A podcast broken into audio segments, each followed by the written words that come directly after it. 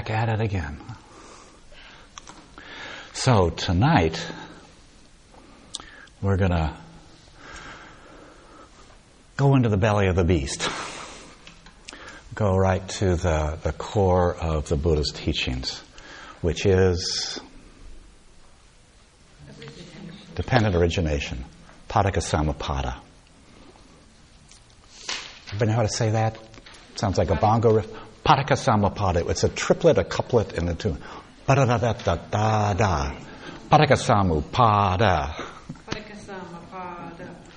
Paticcasamuppada. Okay. All together now. Yeah, if we had to put together a few words with different rhythms, then we could have a whole, uh, you know, ensemble going here, and uh, we'll call it poly rather than music. Um, so the Buddha said, one who sees dependent origination sees the Dharma. That is the whole of his teachings. One who sees the Dharma sees dependent origination. So this is it. Does that make sense? Yeah. Oh, okay. Okay. I wasn't sure if I was picking up the look. Maybe you were just. Reading your page. Um, so hopefully this won't go too long tonight, but because of the sort of importance and richness and, and a little bit of the complexity, uh, we may go a little bit longer tonight. Um, but we'll see. We'll see. Be warned. Uh, dependent origination means everything is dependent on something else for its origination. That, that's what it means. Or more simply, everything has a cause, and that cause has a cause, and the cause of that cause has a cause. Uh, so I oftentimes visualize the dependent origination as a bunch of dominoes that are standing on their end. You know, when you hit over one, and it knocks down the next, and the next, and the next, and the next. As illustrated on your. Okay? Only in dependent origination, uh, it's important to note that the first domino to go over is like really, really, really tiny and very hard to see. And each domino knocks over one that's slightly larger than, than it. So by the time you get to the end, you get the whole catastrophe. You know, grief, pain, lamentation, sorrow, despair, the whole catastrophe. Bummers of all varieties. Um, nature is um, made of, is put together in uh, lots of these strings of causation that all put into a matrix in which everything is directly or indirectly dependent on everything else. So they're all over the place. But the Buddha was interested in just a very specific class of these uh, causal series, ones that lead to suffering. Okay. That was his, his major concern. Um, so what he did was he reverse engineered his suffering. He just he looked at it very very carefully uh, until he could uh, see how it works, and he saw that his suffering was always preceded by some kind of action, and the action could be uh, external, you know, as in a physical action or a verbal action, or it could be internal, you know, identification or resistance or something. But there was some type of in, in Buddhism, action uh, can refer to a strictly internal event. So the suffering was preceded by an internal event. That internal uh, event was, um, in turn, was uh, arose out of um, we call habitual tendencies, which are just our collection of habitual patterns which had been stimulated by a thought, uh, and the thought had been stimulated uh, by um, uh, by some kind of tightening and so on back down this this causal string. So we'll we'll unpack all that a little bit more. So he uh, reverse engineered the process, leading to his own suffering. Usually, we reverse engineer something. We reverse engineer um, a widget so we can build our own widget, you know, maybe even a better one. Um, but I don't think the Buddha was ever interested in helping us um, create our own misery. We seem to be pretty good at that already. Um, he wanted to reverse engineer it so he could figure out how to stop it. You know, how to keep one of those dominoes from falling over, or take one out of the line, or spread them all out so they don't hit each other, or do something so we could somehow just unplug the whole series and get it to stop. And he did it. He did it. It worked. It solved his problem. But it doesn't solve ours, unfortunately. We have to reverse engineer our own suffering. He really can't do it for us. And the reason that we have, one of the reasons, one of the many reasons we have to do it ourselves is that, um, is that suffering is, is subjective. Suffering is internal. Um, there may be external events in that causal chain, but ultimately, dukkha, suffering, is something that we experience inside. So the Buddha's description um, actually is just an approximation. You know, each of our experiences will be a little bit different. So to solve our problem, we have to understand the workings of our own angst and dissatisfaction uh, to a degree that um, no one else can quite tell us. So we have to do it ourselves. However, if we look openly, uh, clearly, kindly at our own internal experience, everything we need to learn is actually right there. It's, uh, it's writ large. But ultimately, to unplug our own suffering, we have to reverse engineer it ourselves. So, what I would like to do tonight is uh, we're going to begin and uh, play a little game here uh, on uh, get some practice on reverse engineering. Okay, and then we will look at some models of dependent origination. So, what I would like to do is uh, we'll, we'll take an event that is a collective event and we'll see if we can reverse engineer it. Okay? So, what I would like to do is to reverse engineer the dependent origins of Donald Trump becoming our president. Okay? I can see some groans. Right. This is a great example to use because it's highly charged, right, for a lot of us. Have really, you know, strong, strong feelings about it, and when there's a lot of charge on it, you know, our thinking can get distorted by our own opinions and ideas and and beliefs about what's right and wrong and all the rest of it. And our own suffering is really highly charged. To be able to do it, uh, you know, in the in a calm setting is like easy. But our own suffering can be so charged that we get completely thrown by what we like and dislike and want and our stubborn ideas about what's right and wrong and all the rest of that. So, um, so this will be a great one to do, even if some of you come at this with a little bit of trepidation. And I will, pardon? Not at all. Okay. um, Raring to go. you weren't the only one I saw. So, um, what we're not going to do is we're not going to debate uh, the value or the harm of uh, Donald Trump being our president. And that's for another place. The only question is, what are the dependent origins? What were the, what were the causes and conditions? What was a causal chain that uh, led to him becoming our president?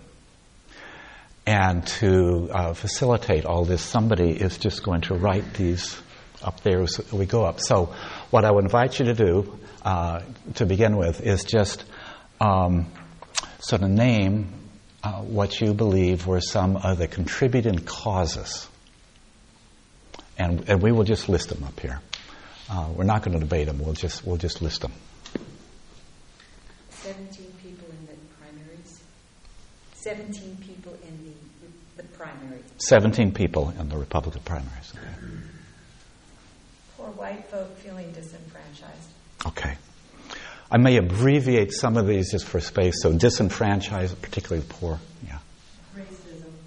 Racism. Name recognition. Name recognition. Very wealthy. Very wealthy. Outsider. Outsider. Comey's letter. Who was that? Comey's letter.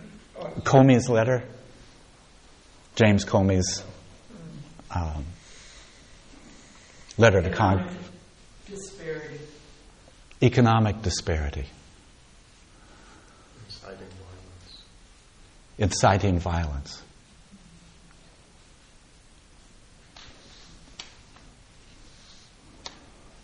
And the anger that goes with it.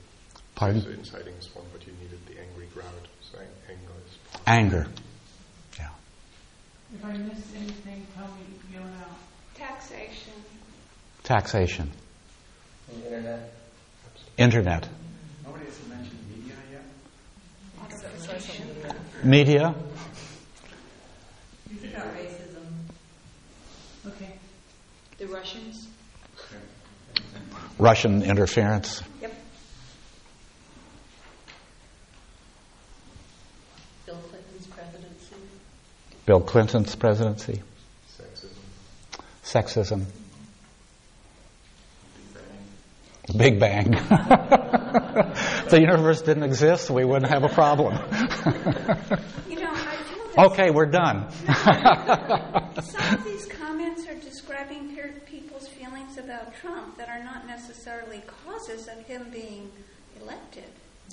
Might be. So, so what I want to do is we're going to start. We're going to put them all up up there, and then we're then we're going to take some of this apart a little bit. And and what you're talking about is uh, is important, and that's one of the things we're going to look at.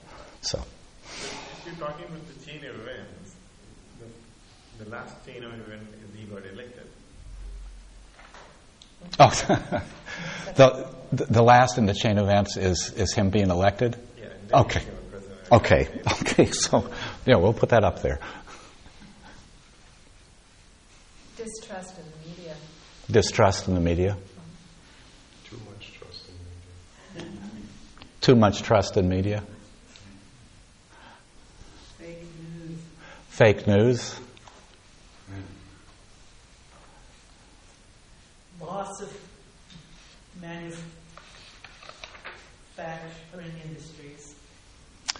Loss of manufacturing industry. uh, Trump's understanding of how to work the crowd or masses. So, uh, how could we do that quickly? Trump's campaign, Trump's campaign. campaign style, yeah, which covers a lot of stuff. We'll just get something that captures it. Uh, globalization.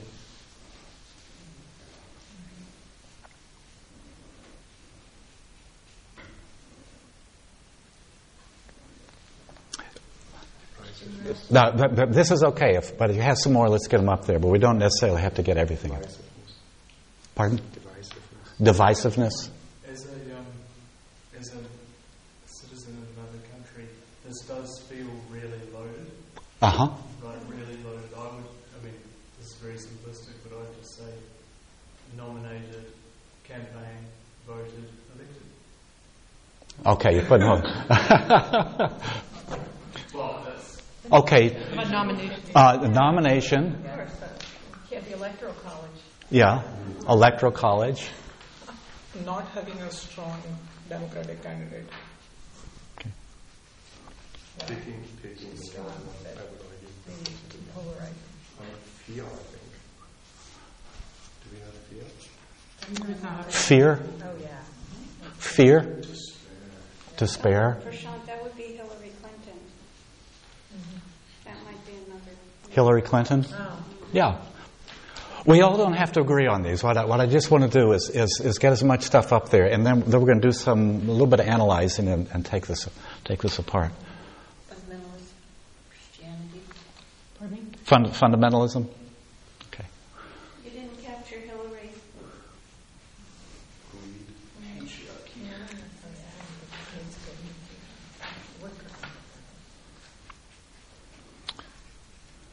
Twitter trolls. A lack of interest, Twitter. Twitter. Pardon. a lack of interest in American voting to begin with. So uh, low vote. Vote. I'm trying to get it simple. So low vote participation. Low, low, low turnout. Low vote turnout. So I think skewed poll numbers, Skewed poll numbers. being wrong, so people might have, have very different ideas of what would happen Right. what actually happened. One event is um, two Democratic presidencies right before this election. Okay. Um, two previous Democratic presidents. Did you change? Okay. Um, this is this is enough for us to work with. If uh, another one comes up, they say we really missed, we'll put it up there. Distrust. Distrust in our leaders. Yeah.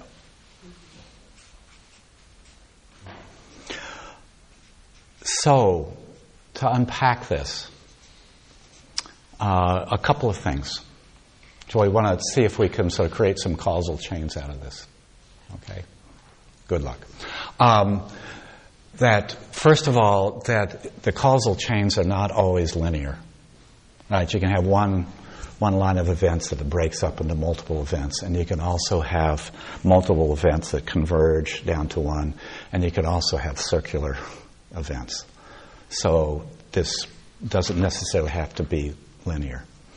But the most important thing, and separating this out, and for our purposes of where we're going, is to um, make a distinction between what, um, and I've played around to try to find the right language for this, uh, to make the distinction between triggers and root causes.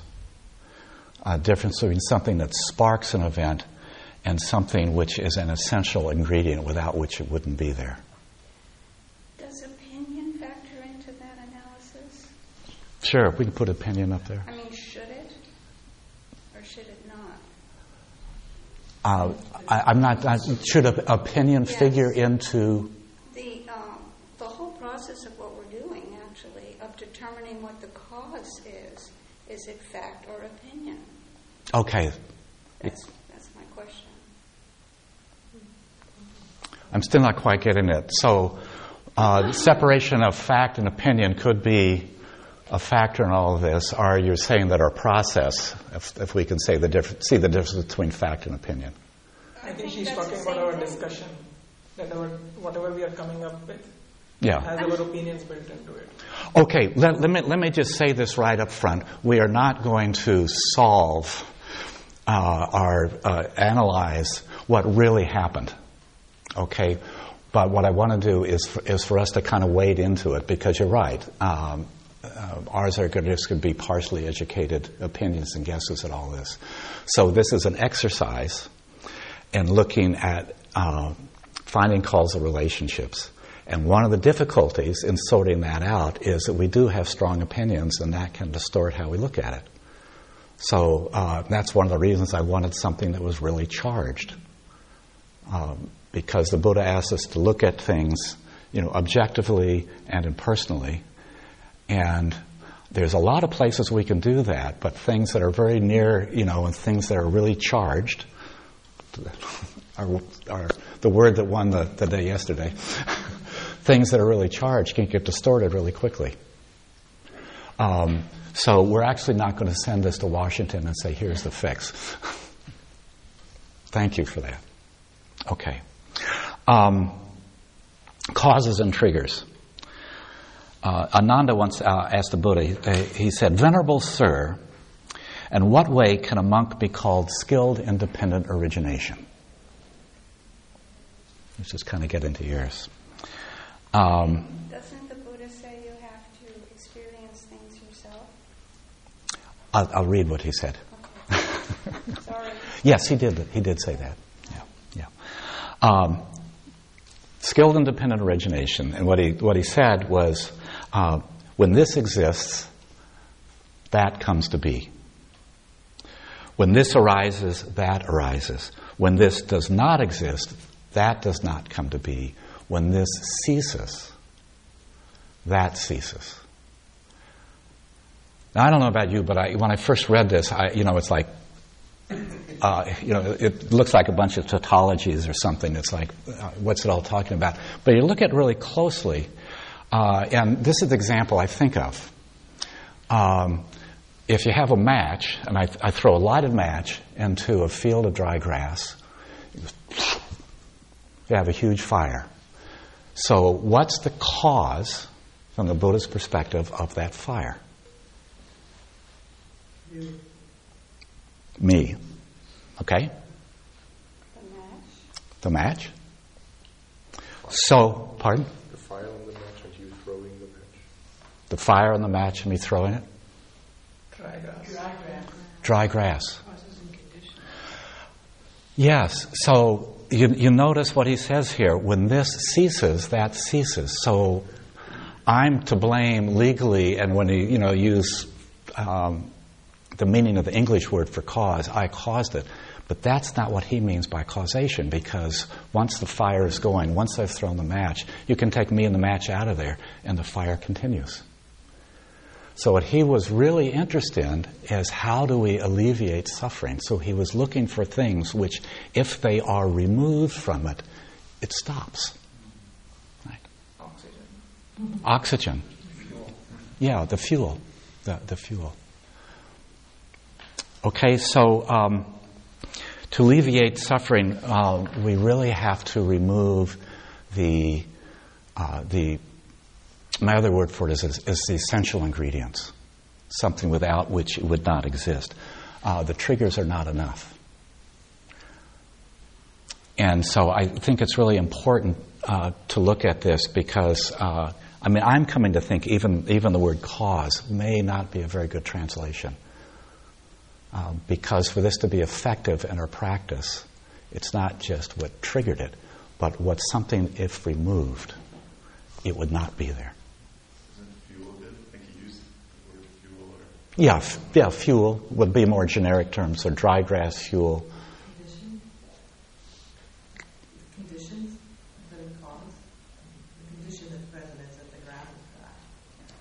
No, the condition of the grass, is the fact that it's dry. Yeah, so so if you want to if you want to cease the fire, if you want to get rid of the fire, either remove the fuel or you remove the dryness. So if, if you wet it down, it would stop. I think in other places he uses nutrition. Yes, yeah, yeah, nutriment. nutriment. Yeah, use use use Gestalt be better? gestalt. Um, I don't quite get that, so it doesn't. Everything, all, all those elements. Oh, all, all, all the elements together. Yeah, so I think what he was looking for, so you could say all the elements together contributed to it, but what are one or two key ones that if it's pulled out, the whole thing collapses? I mean, if we want to relieve our suffering, that's the only thing that makes any difference, right? And so that's what he's looking for. So, what I'd like to do is go back through this and maybe um, we'll circle uh, triggers with red and uh, essential ingredients, you know, root causes, things without which it would never have happened. Okay? And, and again, these are going to be opinions and ideas, etc. We don't know if they're exactly right, but this is an exercise to see if we can actually sort out the difference, and it will be imperfectly implemented um, by all of us, by everyone except for me. We can all say that, right?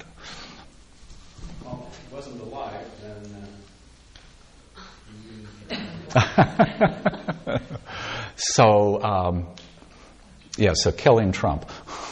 Or if he hadn't been born, Never being born. ne- never being born. Okay.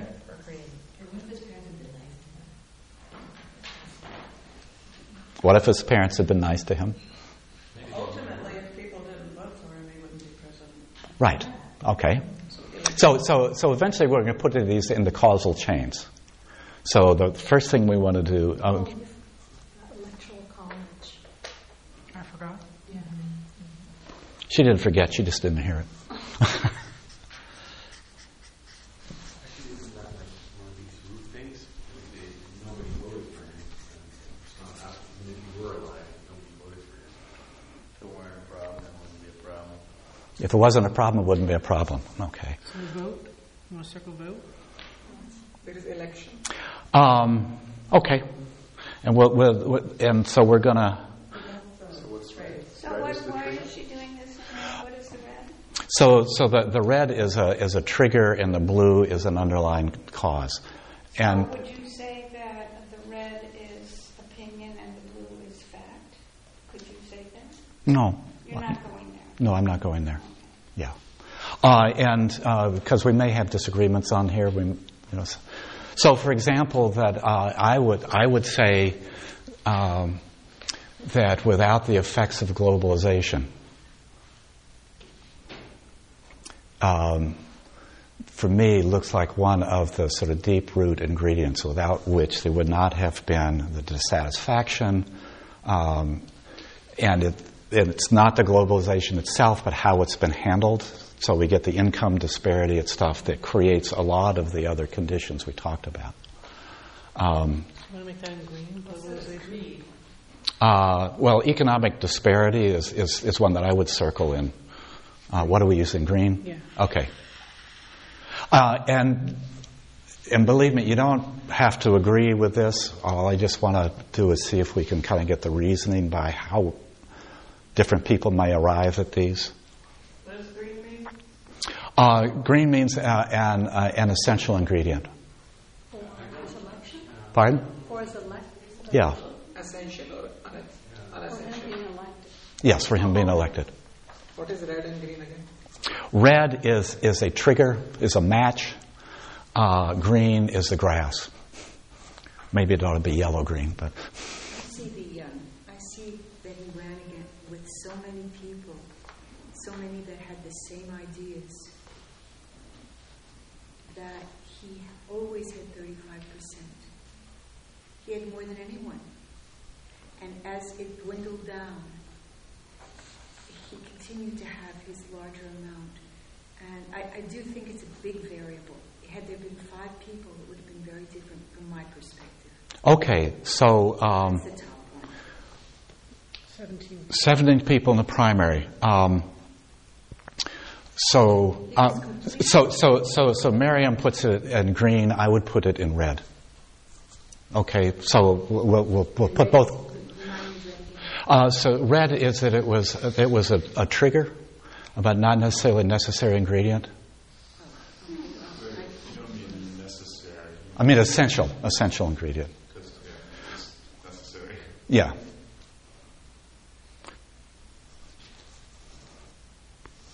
Election. Pardon? Election was essential.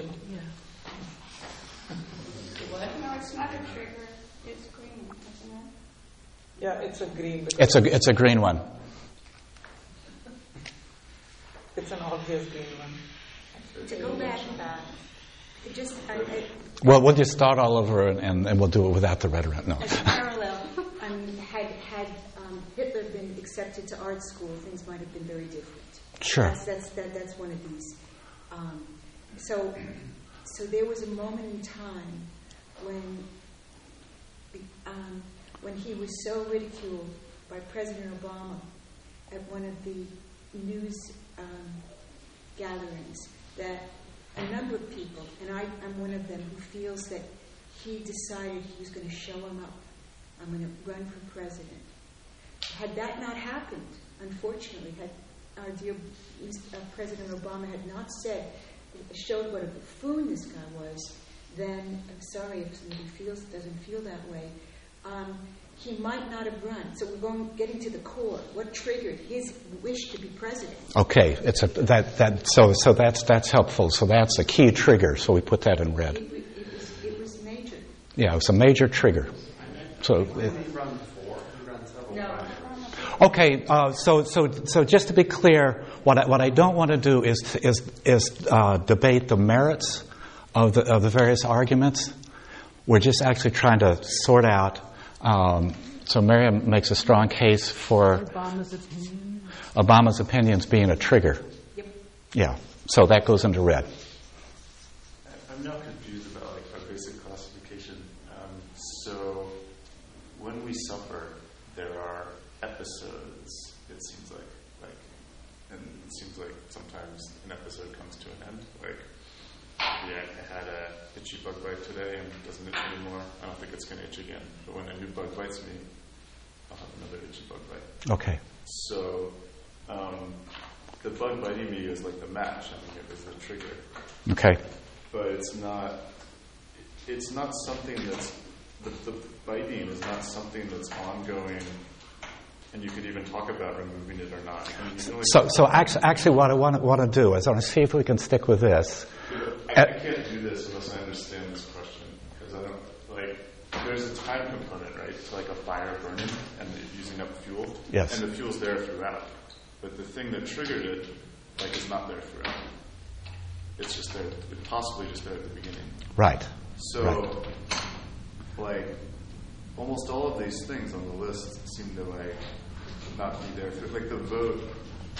Um, for So, so, so, what I would like you to do is we would like to get your opinions about triggers and, and causes. So like the election, why is it green? Because there was one election at one time. It's not an ongoing liquid democracy that like continues to elect or unelect Trump. It's, it's in green because some people felt that it's an essential ingredient. You don't have to agree with that.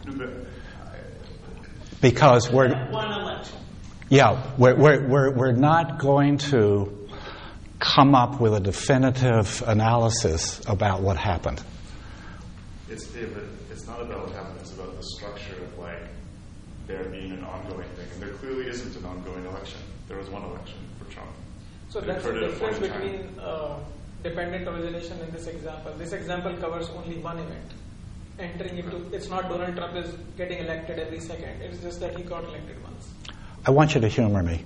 I want, I want to like get something out of doing this, and I'm not understanding something that seems crucial. Okay, so what, what I would invite you to do is actually sit with your questions for a few minutes. Um, and your question, give me your question. So, in in the example of suffering, suffering occurs over time. And you're talking about the difference between the thing, something that triggers it, that might just be there at the beginning, and a fuel that's needed throughout for it to continue. Okay, It seems like that was that was the difference between the essential. so this is a question we're going to come back to. So, so, so, so the, these are issues um, that I think we're going to work out as we go along. And if we stop the whole process, we may be here all night. But so I wanted to make sure that we've got it here, so we'll be sure to address it. Okay? Can I add a clarification? Sure. Are we now going from suffering to birth of action? Is that we're doing that one piece? Um,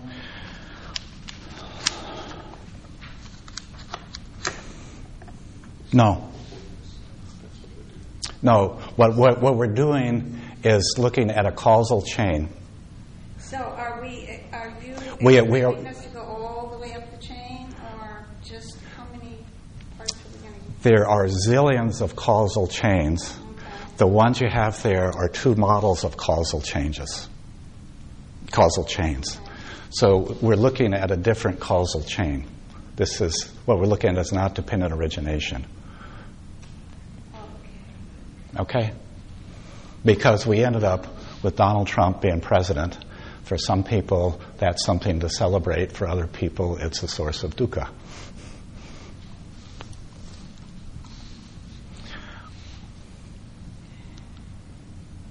So I, uh, we don't have to take this apart completely, but just want a few more ideas about triggers versus uh, essential ingredients. I think the disenchantment is one of the. Um, the? Uh, the disenchantment being a, a, a, a uh, essential ingredient, yeah, a routine. Okay.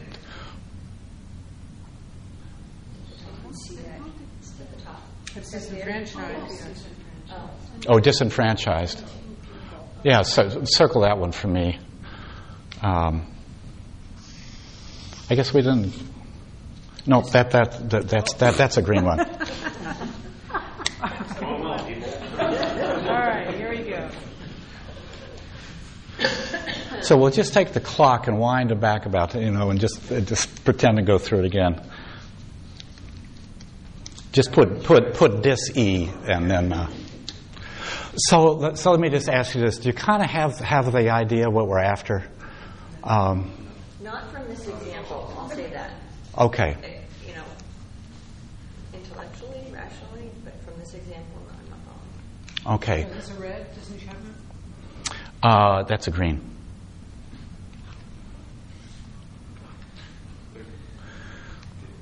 I don't even like the election occurred at a point in time, right? So how can you compare it to an ongoing time period? Question we're going to return to. Like that's why I don't understand what we're doing. I don't understand this as an example. Okay. It's like, what if it were like, how is Donald Trump continuing to be president, like into the future? That would like make a little more sense. Sit with it. Okay. I have no other choice. Let's unpack that. He does get trust.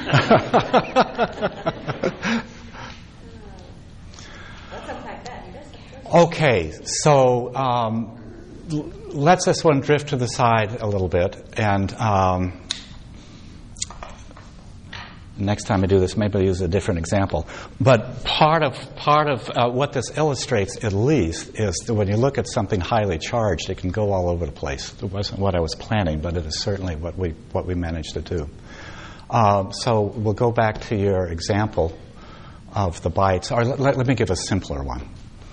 Um, somebody comes in and insults me. Says, "Doug, you're doing a lousy Dharma talk. What, what are you, you know, what the heck are you doing this for?" Um, and uh, and I get all upset, you know, uh, and they stomp out, and I sit here grumbling about it. You say? Uh, they stomp out, and I and I just sit here grumbling about it. So, what's the tr- what are what are some of the triggers, and what are some essential ingredients? Trigger is the insult. Triggers the insult, Essential ingredient is your ego. ego. Yep. Bad jokes for me. Uh, Donald Trump signed them. Yeah. So without without my ego or without my irritability, etc., somebody says, "Doug, you're doing a lousy Dharma talk," and I'm saying, "Well, okay, okay." Uh, somebody says, "Doug, you're a jerk," and I think, "Yeah, you're probably right. Sometimes I am." Uh, so what's important, you know? But if if I have some investment in it, then I think we'd say reactivity before ego. I don't know. That would be that would be my feeling. Okay, yeah, reactivity, ego, all, all, all that sort of stuff. Taking it personal. Taking it personally, But it also past historical experience that is probably tied in yes, to the personality structure. right, right, Ego. In- In some way, intensity is tied into it because somebody could say, You're doing a lousy Dharma talk, and they could scream it at you versus just say it like I just said it. It would have a totally different response from you. yeah. So there's an intensity of it. It sort of gets to what we were talking about uh, last night too. Is actually the depth of my equanimity. So the the deeper, the larger the container, the more equanimity that I have uh, around it. Um, the more somebody can be charged about it, and I just doesn't. It just doesn't bother me that much. Well, and also how much you value that other person's opinion in general. Okay. Yes. So the equanimity seems interesting because in dependent origination, it's like the dominoes, right? They're all falling. Right. Like if somehow you gather more equanimity, like at first you're you're feeling, you're grumbling about it, and then equanimity, you get in contact with more equanimity. That's like you put up a break and you stop the dominoes, or Yes. Yeah. Yeah. Or, or what, I, uh, what I like to think of is expand them so the dominoes get further and further apart so one falls over and it just doesn't hit anything else. Yeah, you, you add something, but according to DO, like, well, the only way to, to analyze that chain is something needs to be removed or some causal link needs to be severed, right? Right. Equanimity is severing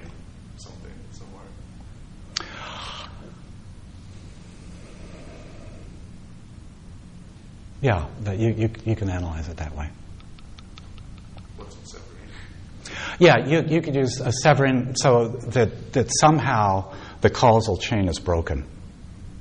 It's severed. Um, this thing I talk about in Buddha's map is the flow of the river, and if you you know divert the water out of the river, then uh, then the suffering stops. So Upadana probably is not arising anymore because not That, that what is not? Oh, Upadana? Yeah. Um, and so what we were talking about last night is, is if at the level of Upadana, if, uh, if the little bit of very small amount of tension that's in that is relaxed, then it doesn't trigger tanha, chanda, and, and go on up further.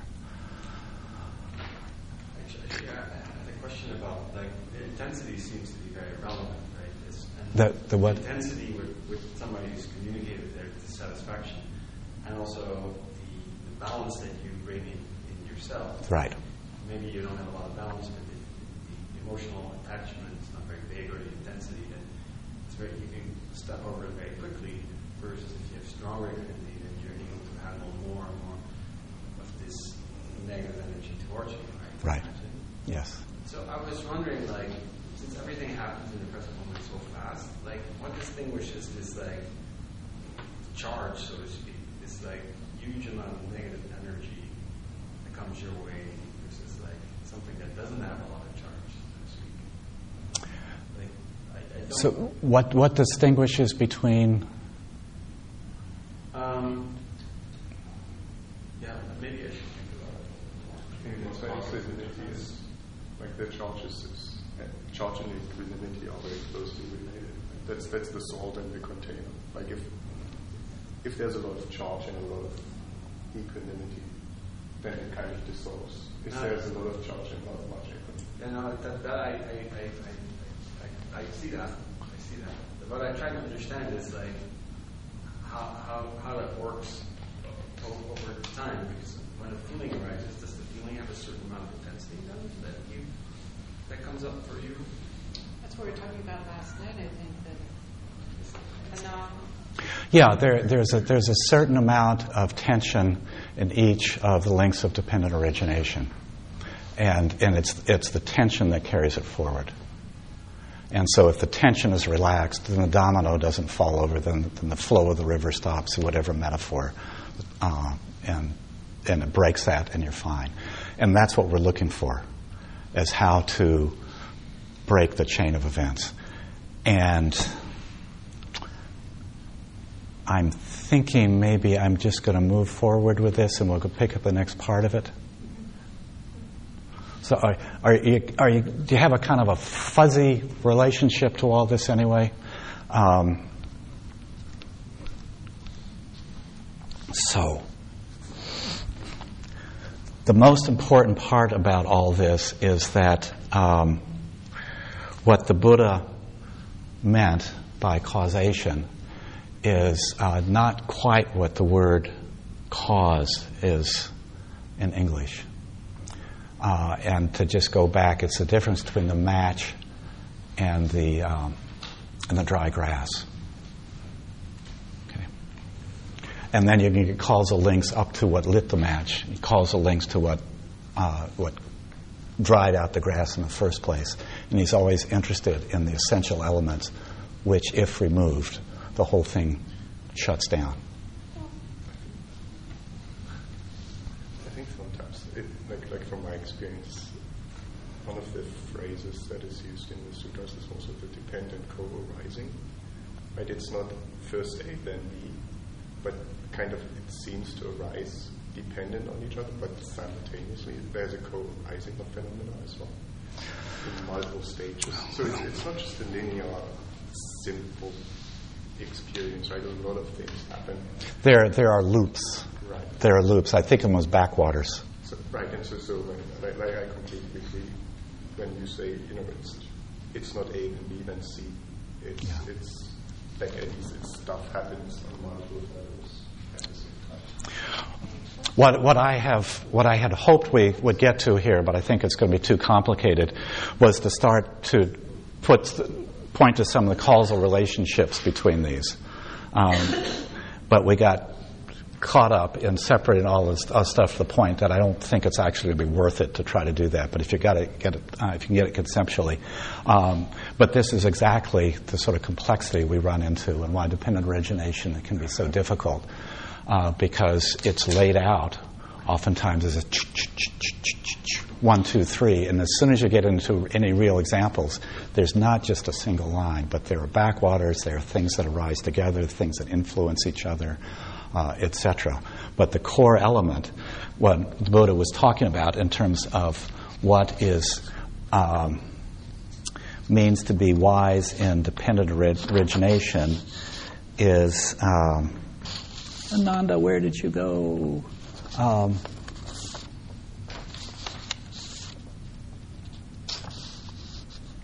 When this exists, that comes to be. When this arises, that arises. When this does not exist, that does not exist. When this ceases, that ceases.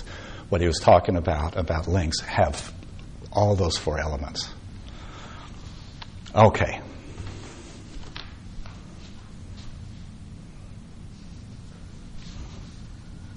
What did I unleash here? Oh my goodness.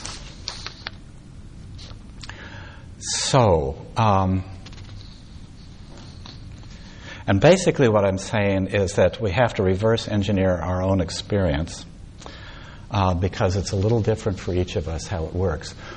But um, we're all human, and there are some general patterns in dependent origination um, that seem to apply to all of us, and we understand some of those general patterns. Uh, that can help us kind of see our own particular manifestation of it. So, one of the uh, models is uh, called the 12 links of dependent origination. It's uh, probably one of the most familiar ones. It is on your sheet uh, on the uh, on the right hand side, uh, taken from the Majjhima Nikaya number one, 115. and th- those are that's one of the, the, the classical models. I'm not going to walk through all of that. Um, but for those who are familiar with it, I just wanted you to have it for a frame of reference. Um, this, this model, uh, the 12 links of dependent origination, was uh, actually recorded about two or three hundred years after the Buddha died. And prior to that time, it was transmitted orally from monk to monk, from generation to generation. And as it was being uh, transmitted, as it was being passed along, it got codified, you know, to make it easier to memorize and, to kind of simplify it. And, but a lot of the codification uh, can make it really difficult to actually see what it actually means. So, what I would like to share with you is, uh, is an earlier model of uh, dependent origination. Comes from a collection of suttas called the uh, Atthakavagga uh, which scholars believe is probably the oldest collection of suttas, um, many of them of which uh, were probably recorded during the Buddha's life, uh, including the one week uh, that I want to read to you, probably early on in his ministry. There's some qualities to it. Uh, in these very early uh, suttas, there's no Lord Buddha, there's no Blessed One, there's no Tathagata. There's just uh, a wanderer. They call him a wanderer, sometimes a Sirgotama. Uh, there, there's no Sangha. There are, there are no groups of monks around him. It, it took a number of years for those to gather, so this seems to be uh, um, prior to that. But he's clearly charismatic and deeply respected as he's, uh, and you can see in this, what's really lovely to, to go through is you can see it, you can almost feel it, him struggling to find language to describe what, what he's experienced, which, which there really isn't quite the language for. So in these early suttas, there is no 12 links. There are, there's no uh, Eightfold Path, there's no Four Noble Truths, there's no seven awakening factors, there's no three characteristics, there's no numbered anything. Mostly it's just informal dialogue. Um, the 11th verse of the Atthakavagga, um, the Atthakavagga, for those who are interested in looking this up, you can find it. It's in, the, it's in a larger collection of suttas called the Sutta Nipata. It's the fourth book of the Sutta Nipata. Uh, and it uh, contains, what is it, 14 verses, I think? Um, maybe it was 16, but it's a, a, small collection of relatively short suttas. And, um, and uh, verse number 11 is is, pro- is the earliest recording we have of the Buddha speaking about dependent origination. And the word uh, is not used there at all. So you will find uh, this. I gave you the whole sutta. It's on, it's on the back of this, this page. So, uh, what I uh, so I would like to read it to you because um, you know there's problems with all the text. There's corruptions in, in, in all of the text, but this is like as close as we can get uh, to the source material, and I, I don't know. It touches me somehow. Where do, where do disputes and quarrels come from? And sorrow, grief, and selfishness, and the pride, arrogance, insults, and lies that come with them. Why do they happen? Please tell me. So you notice right there that uh, dukkha, suffering, is described as quarrels and disputes rather than aging, death, lamentation, pain, grief, and despair, the, the more f- uh, formulaic version that came later.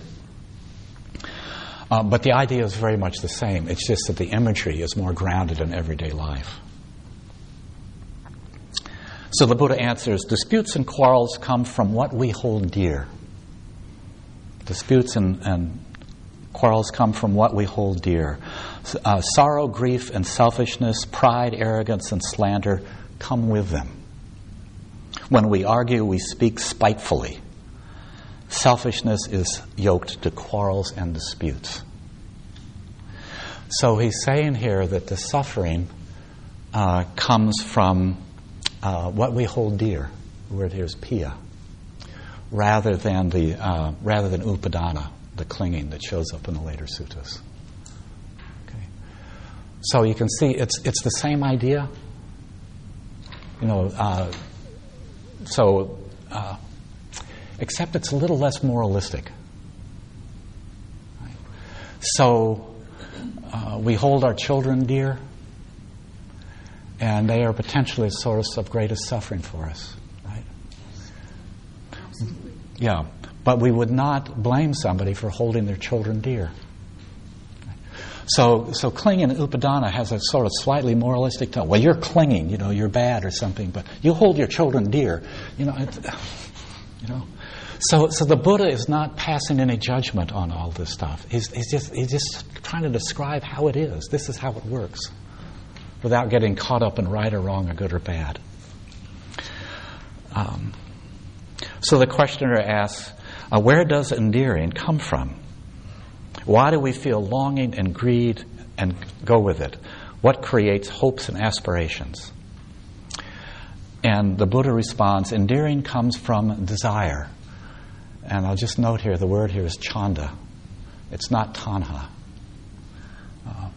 Endearing comes from desire. We want things. Greed is part of the worldly life. It causes hopes and aspirations for the future. Excuse me.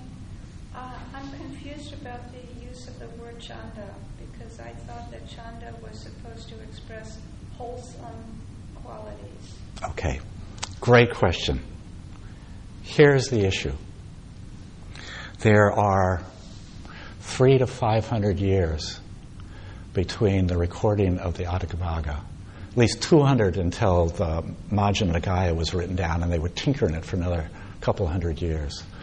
So just imagine reading a um, 16th century English description of inner states.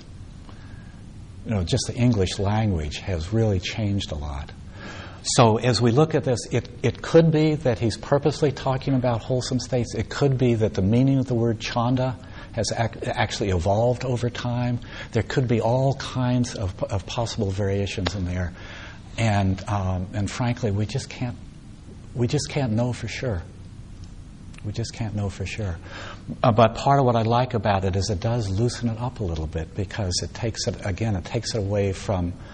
Um, from um, morality. You know? And the truth of the matter is that even wholesome desires have to go. Do you have your thing on? I can't Eventually. hear you. Do you have that on? No, I was whispering to her. Um, Oh, so m- maybe we can turn off uh, uh, the air condition so the fans is going. There's there, there's ambient rambling. This was a private conversation. Chanda, it's very personal. You know, it's it's sweet. Thank you for that, though. Yes, we, we ought to bring that down. Um,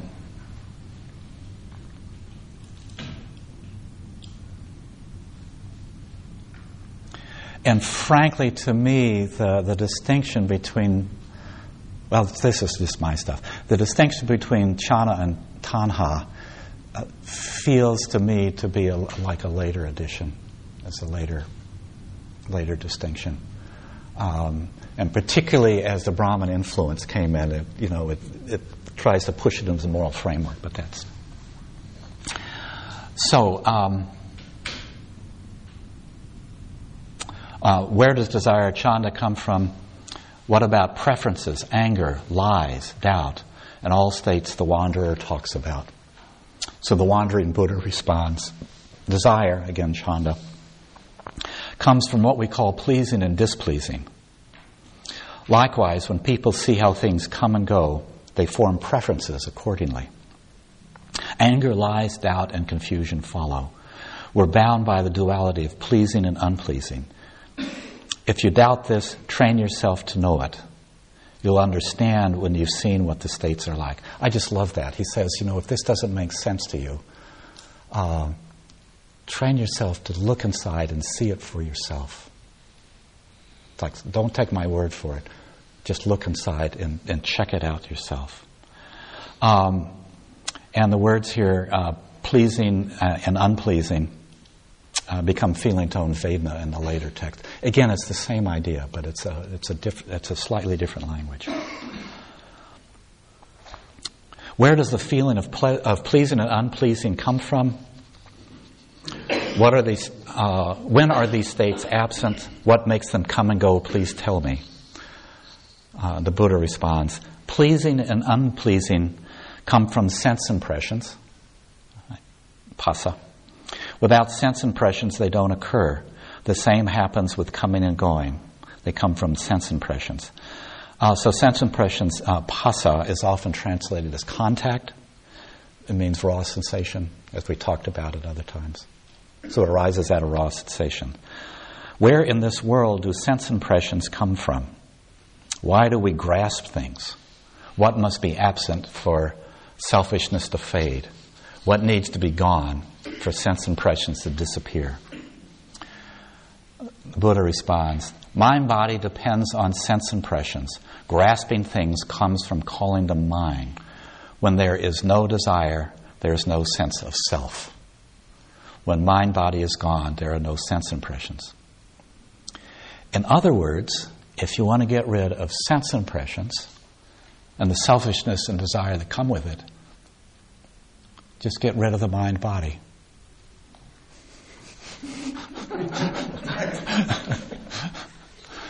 Oops. um, I actually, I, I, think a nicer way, uh, I think what he's trying to convey there uh, is is he's saying this tendency towards grasping in a sense of self, they just arise out of the mind body itself. We don't do it, it's, it just comes out of it. Um, there is no self that creates these. They just sort of mechanical come out of our biology. Um, what do we have to do for the mind body uh, to disappear sense impressions, for happiness and unhappiness to cease? Please, uh, please tell us, or tell us, please. We really want to know. The Buddha. Neither perceiving, misperceiving, nor non perceiving. In this state, mind body vanishes from awareness. Okay? Conceptualizing is where the problem starts. Conceptualizing is also uh, the cause of obsessive thinking. So, perception, as we know, involves conceptualizing, putting a label on something. Uh, so, as the mind body gets deeply relaxed, uh, this conceptualizing and this categorizing ceases. So uh, just remember, in dependent origination, the dominoes get smaller and smaller as we go up the causal links. And so we're up into very, very uh, small dominoes at this point, very, very uh, faint impressions. But as you go up through the jhanas, you'll experience this. Uh, you'll, you'll know it directly if you haven't already. Question. Uh, whatever we have asked, you've revealed to us. Another question, please. Do all the wise men say this is the highest purity, or is there something higher? In other words, is neither perception or non perception, is that the highest we can go? And the Buddha answers Some wise men say this is the highest, and some speak of a state where nothing remains. A genuine sage knows how everything is conditioned. A genuine sage knows how everything is conditioned. Understanding conditioning, uh, he is free and content. Knowing better, he does not dispute. The wise do not keep becoming. Not becoming here means enlightened. So notice it's not, he's, he's not saying getting, getting rid of conditioning. He says understanding conditioning, seeing it clearly for what it is. Uh,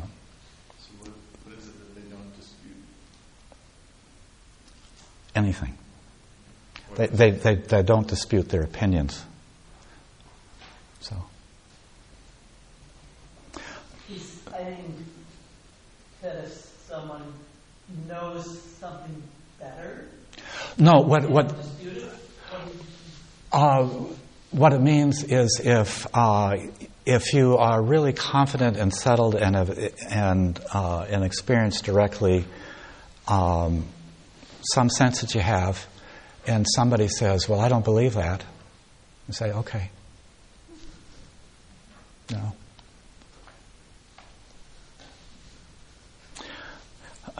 So the implication of this is that um, there is nothing but a, a, stream of conditioned phenomena.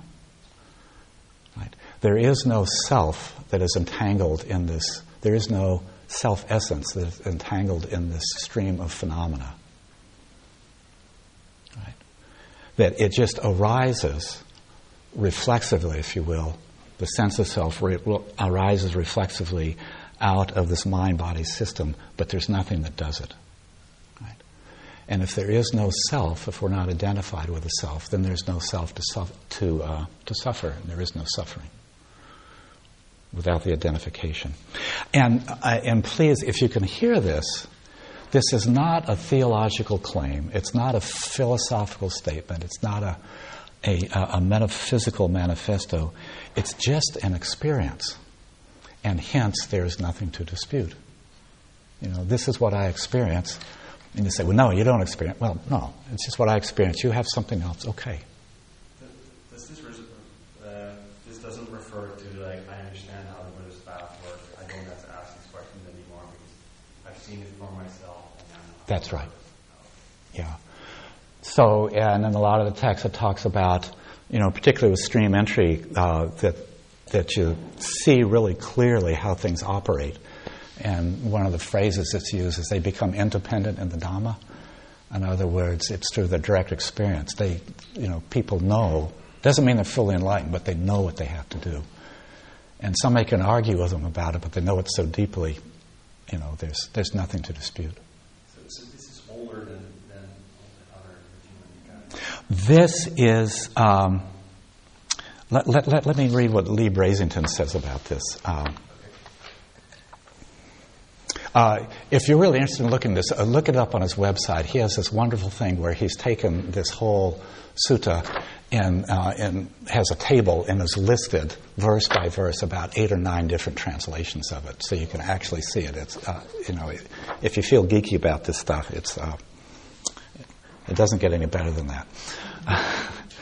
So Lee Brasington, uh, who, is, who is a scholar of this stuff with a, uh, with a very rich and very mature practice, and he says, these verses, rather than feeling like a record of an actual conversation, I have the feeling of being uh, intentionally composed. Okay? The questions are just too perfect. Each set of uh, questions having a single answer. But this does not detract at all from the significance of the sutta. It is clearly well thought out discourse describing a series of necessary conditions. Oh, he uses that phrase necessary conditions. This is uh, dependent origination in its earliest form. It would seem that any explanation of dependent origination ought to harmonize with this early description if the later description is going to be accurate. This is as close as we can get to the gold standard for understanding the Buddha's original thinking about dependent origination. It's his original thinking. It's not, it may have evolved some over the series of his ministry. This is, this, this is where it all begins. And, and given what the Buddha says, um, understanding his early thinking on depend, dependent origination is a requirement for awakening.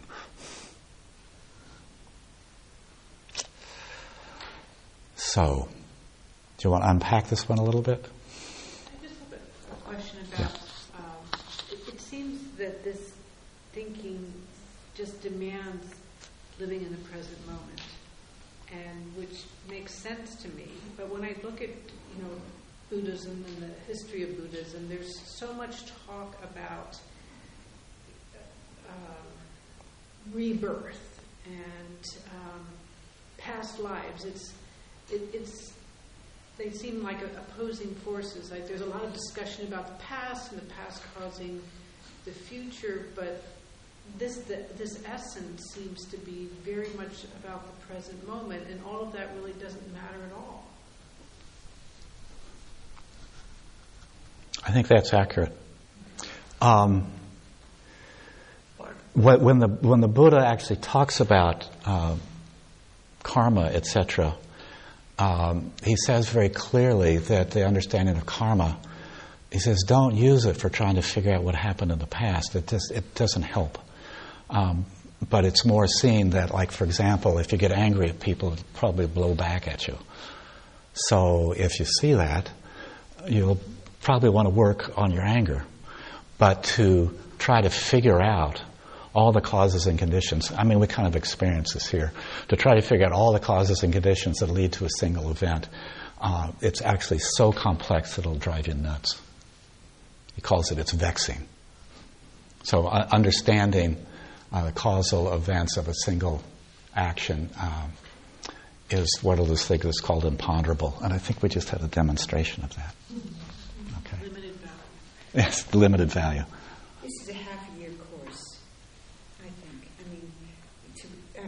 just to do one paragraph to really penetrate it, uh, it seems like it would really, really, I mean, I, am thrilled. It's, yeah. I love it, but I, I, I, don't really fully get it.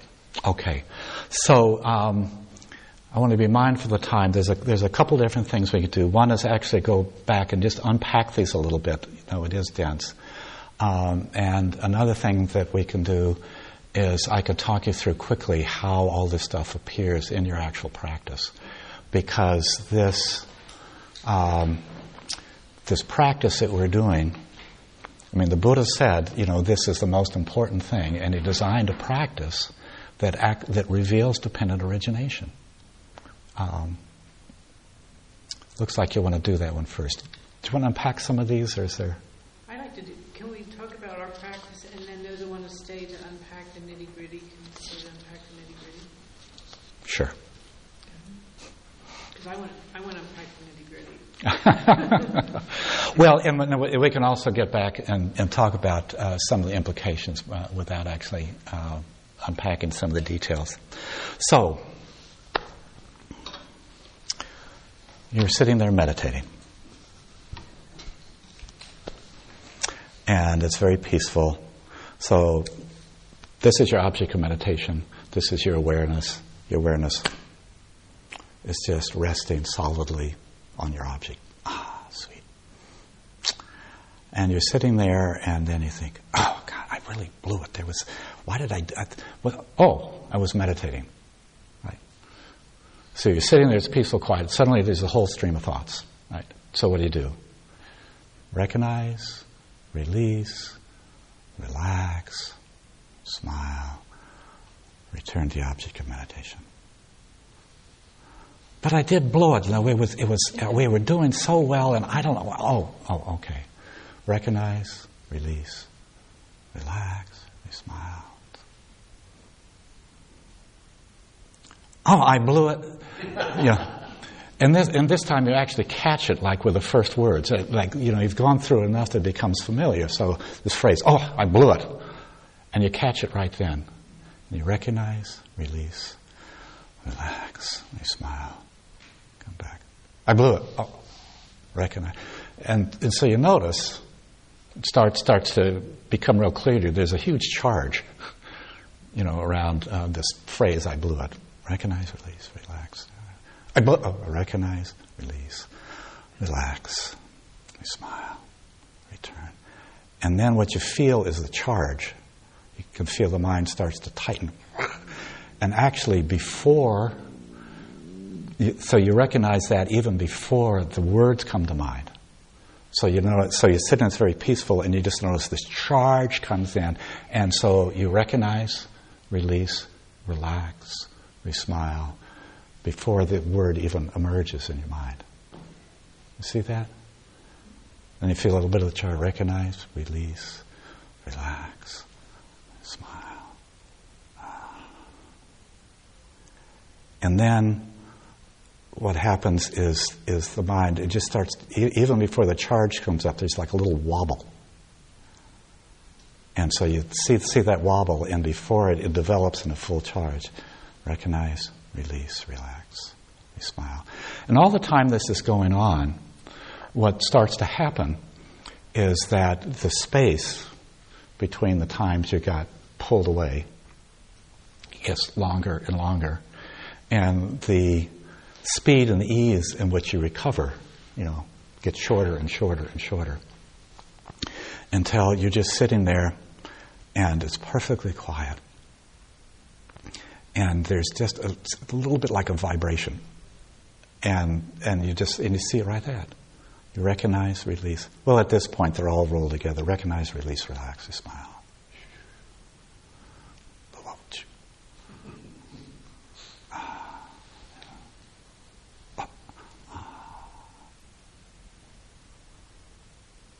And then you slide into Nibbana.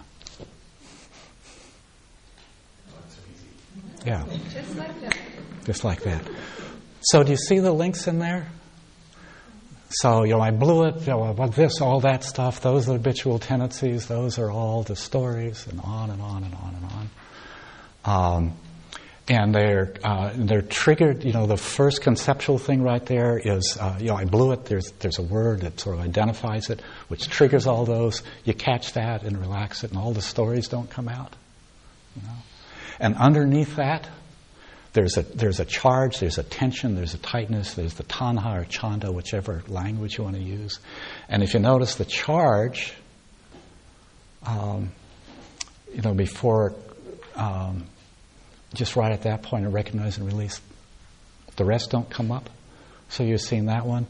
And I, I guess I left one out because uh, there is, in sometimes you'll pass through a lot of these, but you know, it can be very peaceful and it just kind of feels slightly unpleasant. Uh, there's just a, and it's not about anything in particular because this is pre-verbal, but you'll be sitting there and, and there's just this sort of vague feeling of, of uncomfortableness. And then rather than let it flower out into this whole big forest of stuff, you just six R's at that part, you know, recognize, release, relax, you know, and you're just cutting into it.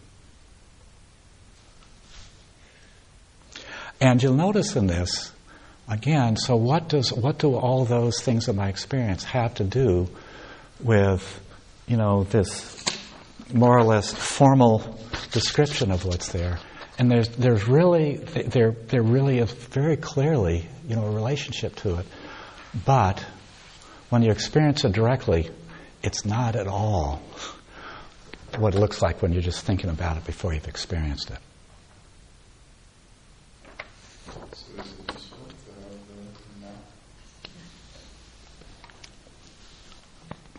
It's a good question. Uh, I, I, I think um, I think it a lot. It depends on temperament and um, How you learn. and how you learn. And and if you're a person who gets you know, intellectually tied into, you know, trying to figure out philosophically, you know, how all this stuff, you know, fits together and, uh, you know, in tight language, et cetera, et cetera, it probably gets in the way. Um, if you can just take it as a general sense of something, um, then what happens is you may hear it uh, and not hold on to it too tightly, and then uh, and then you'll notice there are things that are changing in your practice. So this is part of what happened to me. You know, I could I could see things were starting to change in my practice, and then I thought, oh my God, the Buddha talked about this 2,600 years ago. You know that maybe I really am on his path, and that you know that for me was kind of a inspiration and encouragement. How did the guy know about this stuff? Um, You know, that what you just explained sounds like um, putting a lot of focus on the jhanas. I mean, really, what difference does it make that you've put a label on where you are in your practice? There seems to be a lot of emphasis on that. So um, it's a great question, and it's uh, and I think it, it really is a matter of temperament. So the, the question about uh, you know how much emphasis to put on the jhanas, uh, and for some people, uh, recognizing where you are on the path can be an inspiration. The uh, the flip side of it is it can bring up comparing mind. You know, you can get into evaluating and and um, nobody here has an inner critic, but for those who have inner critics, you know, you know, it can trigger that. Uh, and so, um, traditionally, you know, how this is handled is is very little of it is actually explained. Um, the reason I wrote Buddha's map, though, was I was going into jhanas, um, and I uh, was trying to figure out what it was, and um, and nobody would talk about it. And then, uh, and then when I finally actually figured out what it was, I realized if I had known some of this stuff 10 or 15 years earlier, it would have helped me reorient in my practice, and I, you know, I may have cut, you know, cut, you know, who knows? Taking out 15 years of it could have moved along.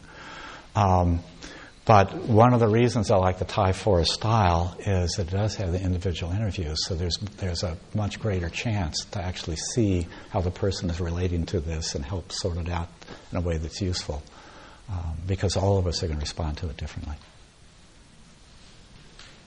I noticed as you've talked about Nibbana here, it's always been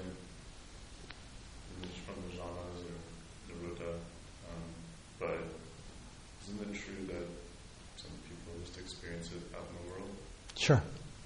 Yeah.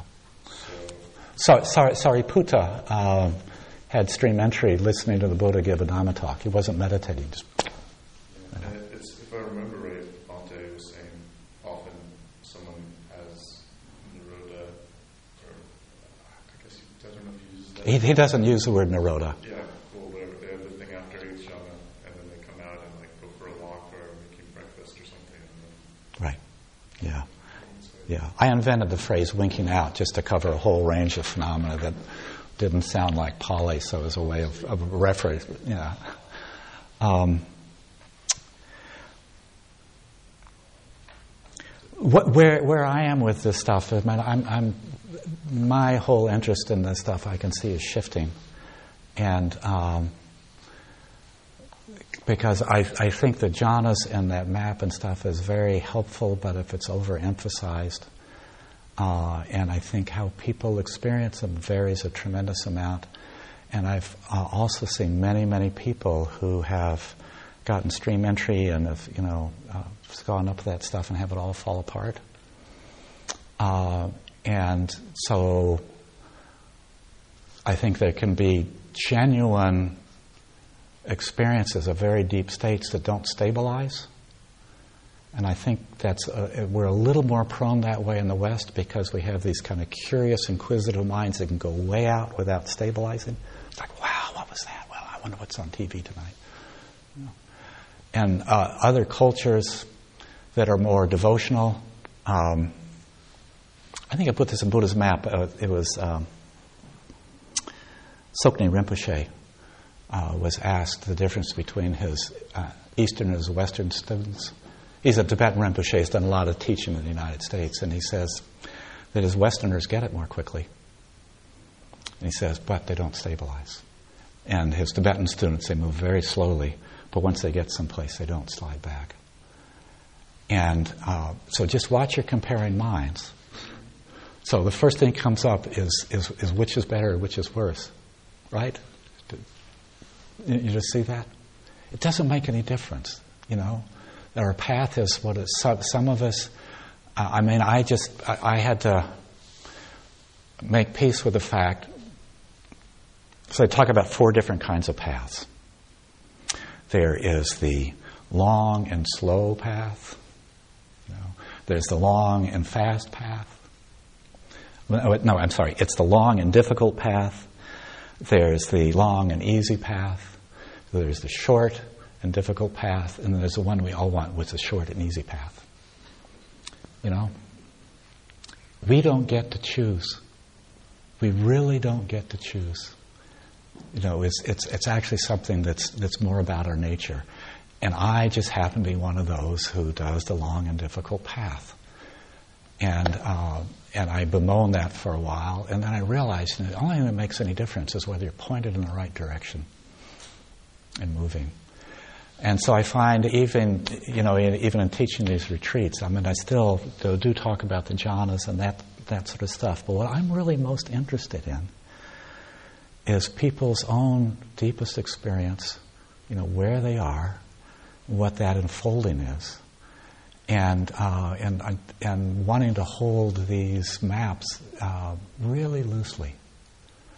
Um, and I would just throw one other thing in here, which I don't want to get into tonight, but just to just to name it, is that the stages of consciousness, the complexities of consciousness, the uh, by consciousness, what I hear is how we interpret information and assign meaning to it. I think I talked about this a little bit the other night. Five year old, a 15 year old, and a 50 year old walk down the street, see the same sights, same sounds. They're in a completely different world because how they process that information is different. How the average person in the 21st century, in developed countries particularly, uh, process information is the average person is vastly more complex than in the Buddha's time. And that's just been, it's not a value judgment. I think there's just been enough analysis and research to say that's true. So there are some paths and methodologies that are available to us that weren't there during the Buddha's time. And, uh, and I think they're, the, the, the main one that I think about is this whole bit of, of expansion, you know, and allowing yourself to expand. That most of us are a lot closer to uh, kind of consciousness that's called transcendent, where and we get glimpses of it. In the Buddha's time, there wasn't that much of it. So you see, when he was talking about anatta, you get these suttas where he's just sort of pounded it into people. you know, sensation is not the self. You know, um, Vedana is not the self. Tanha is not the self. You know, just on and on down through all these causal sequences. Uh, and it worked. I mean, he was amazingly successful at it, but I think there are multiple you know, routes for us. So um, I'm just really interested in how this stuff uh, you know, unfolds for us. I'm just really interested in how this unfolds. When I get feeling real intimate, yes, thank you for reminding me. My voice just, you know, I might as well be talking into a pillow. so, um, let me, yeah, so let me just, um, I want to just name a couple more implications of all this. And then, uh, if there are those who, who, who want to unpack this a little bit further. Before you go on, I have wondered, um, well, in read, it said that if you don't know about kind of more information, then you, know, you don't get the big prize at the end. Um, and um, I've been going along with the, my, my approach has been, yeah, yeah, just get my origination.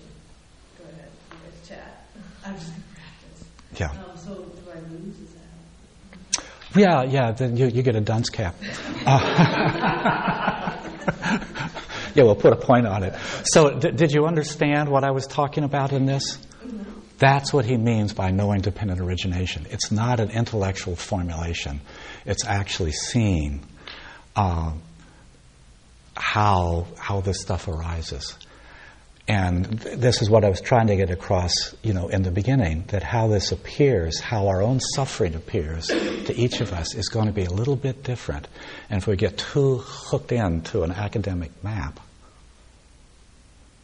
it's not going to work really have to, as, as, as you are wisely um, doing, is, is looking at your own experience. And, and, I, and I will just, I was thinking about this as I was going down to the, the interviews this afternoon. What's most important, what's most helpful in all of this for dependent origination, for all the rest of this, is uh, as a kind of um, relaxed, um, maybe enthusiastic, maybe not, but a, a, relaxed, deep interest in seeing how this machine, this, this body, mind, energetic machine works. And if you're more interested in that than getting someplace, that's what you need.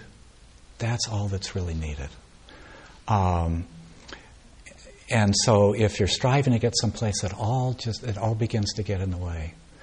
And so, to the extent that dependent origination can give you some clues about where to look for a little bit and, and, to recognize what's, what's going on and appreciate the value of it, it's helpful. To the extent that it uh, makes you think, uh, oh, this is not for me, this is weird, etc., cetera, et cetera, it, you know, it's not helpful and you're better off just forgetting about it. As a personal side note, I've always been very interested in somebody who just does the six R's and nothing else, no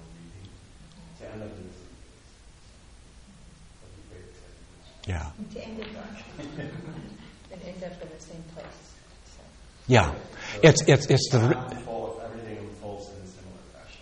Yeah. Somebody who like reading very thoroughly, trying to understand the that perspective, versus somebody who's merely following only the six. I'm in control. I didn't hear all that. I just heard the word control come through it, and uh, nobody here has any control issues, I know. oh, I do find Dharma talks and on dependent origination the most boring experience that I'd ever had in my life. I got nothing out of them. I would sit with them year after year and thought, this is nothing to do with my experience at all. This version of it, for me, is the most open and welcoming and um, relevant. Yeah. Uh, and I should We'll edit that out of the tape. Um, the, the, the shift in tone from this to the later text uh, is, uh, is actually quite typical. That, uh, you know, particularly, that I look at the uh, quarrels, disputes, etc. Um, um, quarrels and disputes as, as opposed to uh, jara marana, aging, death, pain, grief, sorrow, despair. Uh, the quarrels and disputes just sound like you're talking about everyday stuff, and the aging, death, lamentation, pain, grief, and despair sounds like a setup for a graduate uh, philosophy seminar discussion. Uh, and some of it actually takes that on. Understanding that being passed through these patriarchal um, monk cultures another thing that I, that I will say uh, happened is that I will tell you all of it anyway. Just a, a, a quick little aside. Um, I'm a Unitarian Universalist minister. There are certain minimal requirements and education, et cetera, et cetera, and before you can be fully ordained and acknowledged. You go before this board and is tested, et cetera, et cetera. And there's a reading list that you're supposed to have mastered. Now, when I went through and I was ordained about 40 years ago, whenever it was, uh, there was there was a list of about 12 books. The people who are on the board sort of rotate through, you know, every couple of years. There's the new people come in. So somebody comes in and says, "Oh, they to this this book." Okay, so they added that one to it. And this one. Nobody feels like they can take any books off. So I, f- I feel really sorry, you know, for the theological students come through. Uh, they don't. Uh, they don't count the number of books. They describe it in, in terms of feet. You know, if you stack them on you know. And I think the same thing happened with this. Uh, you know, what the Buddha was looking at was really quite simple. And then you have, uh, you know, one of his top students was Sariputta, who had this incredible intellectual gift this capacity to articulate this stuff in very, very refined terms. And so there were people like that come along and say, oh, well, to be like a Buddha, maybe you have to be like Sariputta, too. Uh, his cousin, Moggallana, was, um, uh, you know, a master of what we call psychic stuff. I mean, his intuitive sense was really remarkable. And so, oh, well, you know, He's an arahat, so maybe everybody have that. And so as it went down, it looked like the requirements got bigger and bigger and bigger and bigger and bigger. And so it sounded like impossible.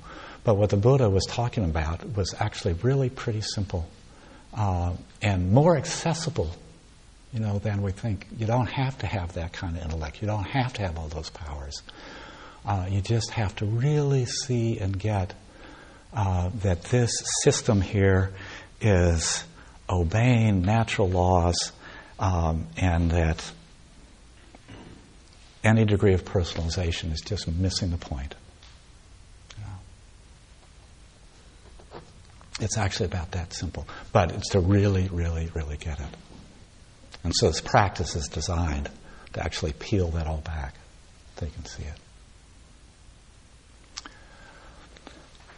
Um, just a couple quick things. Um, I just want to check my notes. Part of it is this business of um, that the, the links get bigger and bigger, so the further you go, the subtler and subtler they are. So, what happens, and a lot of you know this, that as your practice goes deeper, what you're looking at gets subtler and subtler and subtler. And so the links that, that you're looking for, the, the essential ingredients, get actually quite subtle. So it's not the obvious ones, it's the subtle ones and the essential ones. So uh, one of my models of dependent origination are, are the Russian dolls, right? That uh, within habitual tendencies we were talking about, inside that is tanha. Inside tanha is vedana know, inside. They're all in there. Because in the in dependent origination, it sounds like you're looking for something that happened in the past. But if your mind is racing on, you say, say it started by all this tension. And the tension is an essential ingredient. It may have set it off, but it's an essential ingredient. And so it's still there in the moment. It may be a lot subtler than the noise of all the thoughts. But the tension, the tension is there in the moment. You don't have to search for it in the past. All right. Doug, we no longer exist in a binary world. It's, it, it's both. I mean, it can, it can be on and off. I mean, the state varies, and it seems to me like the Buddha got that way back when, and we, in our binary thinking, keep trying to formulate rather than just accepting? Yeah, well, um, traditional literal consciousness, which was the, the highest consciousness that was generally available at his time, has a lot of black and white thinking that's very literal. Um, if you look at what the Buddha said about all this stuff, he was clearly not binary. He was clearly not, he was clearly not literal. He was at least rational, if not, um, you know, postmodern, probably you know, way out there.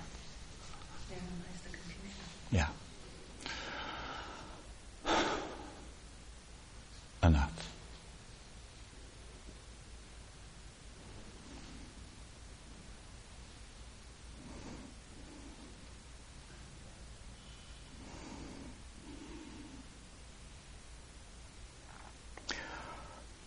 All that we need for freedom. All that you need for freedom. All, all that I need for freedom. All that you need for freedom is actually available right now in your experience at this very moment. It's the tension that distracts us and pulls us away from seeing. As the tension is relaxed, the awareness gets clearer and clearer and clearer. Until you just see how it is and it's simple. You know, people, you know, with stream entry and these other states, the most remarkable thing about it is what's the big deal? It seems like a huge deal approaching it. Um, but if we can relax back into our experience and uh, and trust it, not what we think about it. It's letting go all those stories about thinking about it, but just seeing in an open way, subtler and subtler dimensions. Then it just it just unfolds. It just unfolds.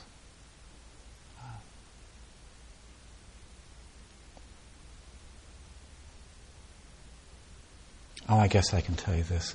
Um,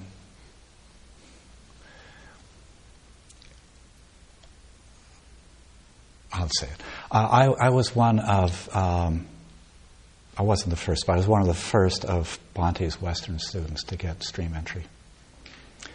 And um, there was another guy at Dhammasukha, was, was an advanced student of his.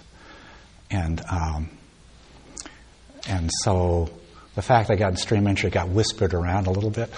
They're not supposed to talk about it. That's monks aren't supposed to talk about it. I'm not a monk. Um, and so this guy, you know, came to me and said, "So what did you do? You know, so what, what did you, you know, what, what was the difference?" And I said, "You know, it really wasn't. It really wasn't anything. I just, I sort of relaxed back into it." And and I think what, and two days later, he got stream entry. And I think what happened was, you know, he looked at me and said, Well, if Doug got there, it can't be such a big deal. you know? And he relaxed a little bit and it opened. It was, it was just like that. You know? I'd like to take credit for him to getting there, but if, if it was, it was just saying that, you know, even in, you know, even, even a recovering, uh, slightly obsessive compulsive, uh, depressive uh, you know, can get there than anybody can.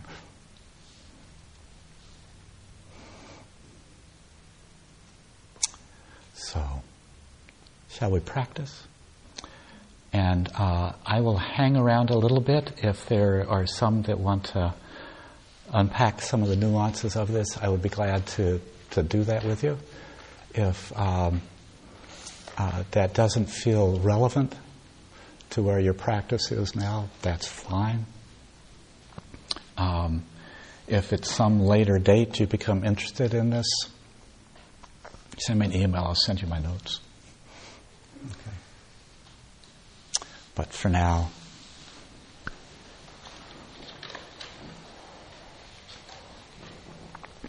just appreciating the incredible gift um, of the Sangha of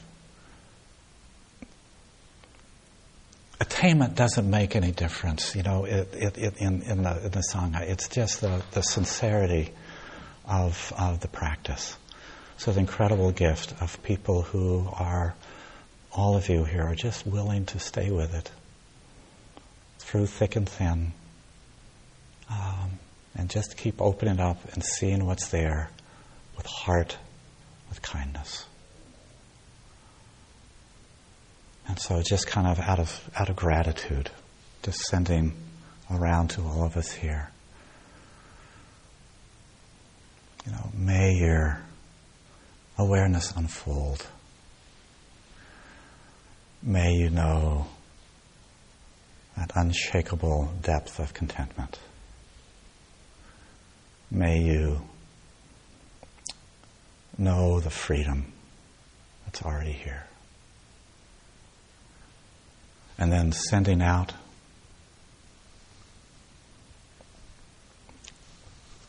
to the 12 step women down the hill from us, to the brothers, to the staff, to the voles and bobcats, and,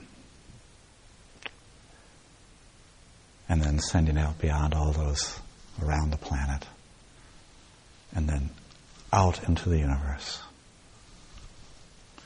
May all beings everywhere. No expansiveness, no clarity, no kindness, no ease, no luminous stillness. May all beings be free. May it be so. Blessed be.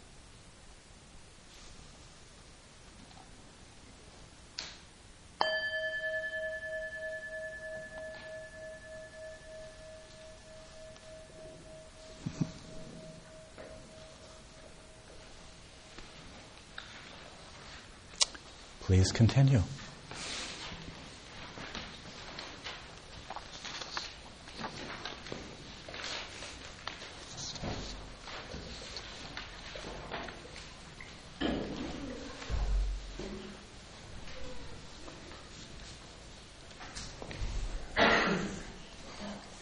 Your childhood friend that you dove and climbed, are you still in touch with him? Is he still alive? Um, last time I was in touch with him, he was, but that was that was uh, it was probably over 50 years ago. Do you ever ponder that? Wonder what he's up to? No. Maybe I should, but the reality is I don't.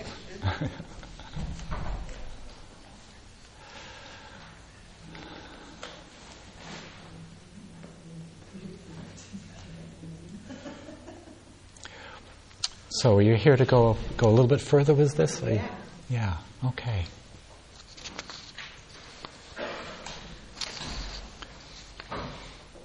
So. Um,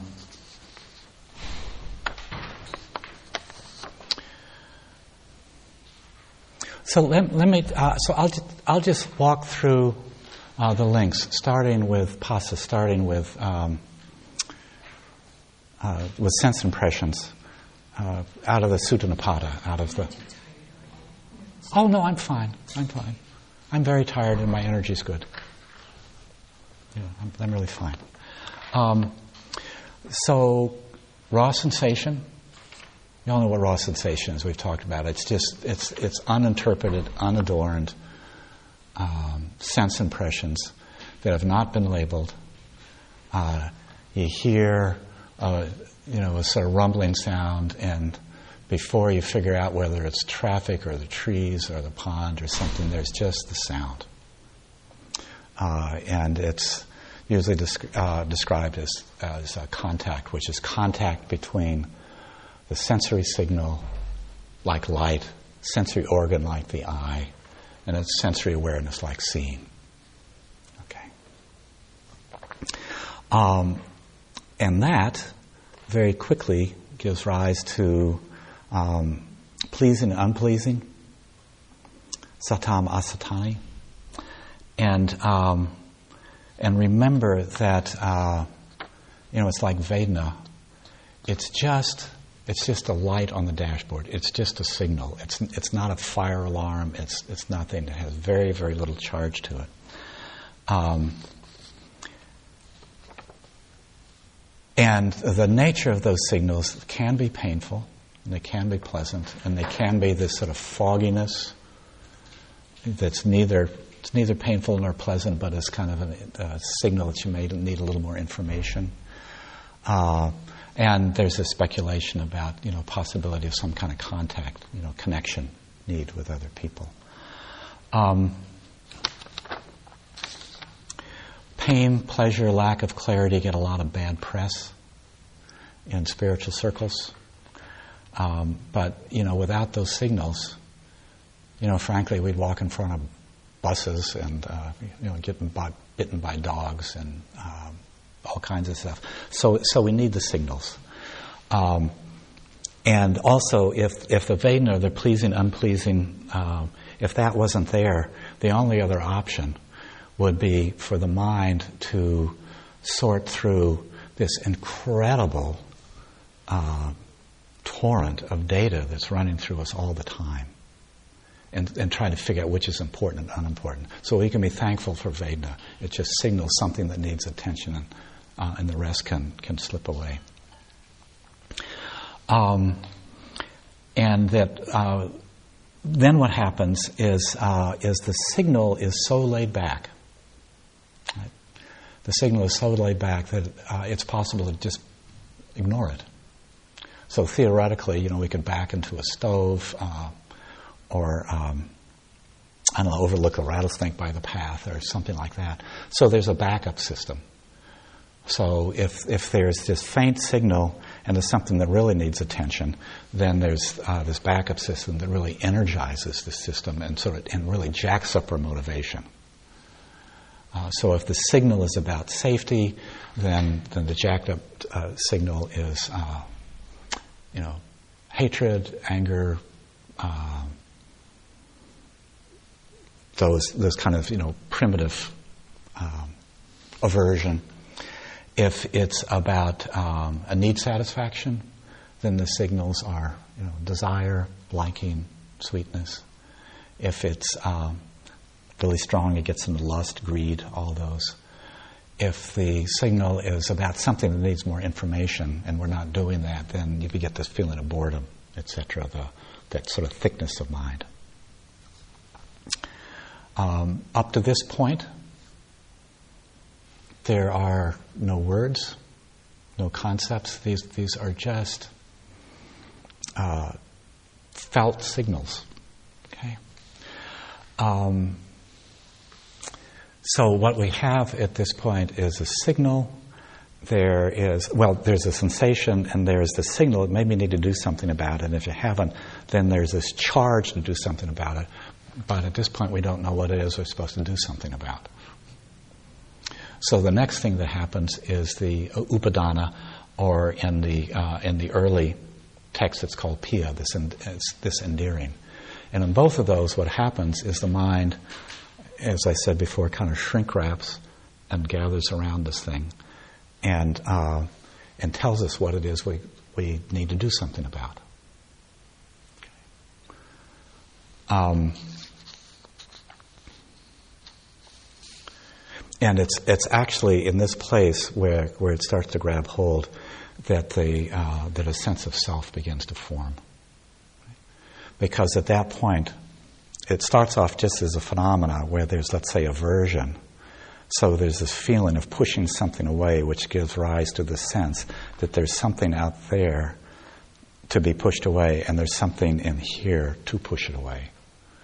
So you get that, that first beginning of a sense of self. Are there something that's sweet, you know, that there feels some attraction to, which very rapidly gives rise to the sense there's an object out there and there's a me that's attracted to it.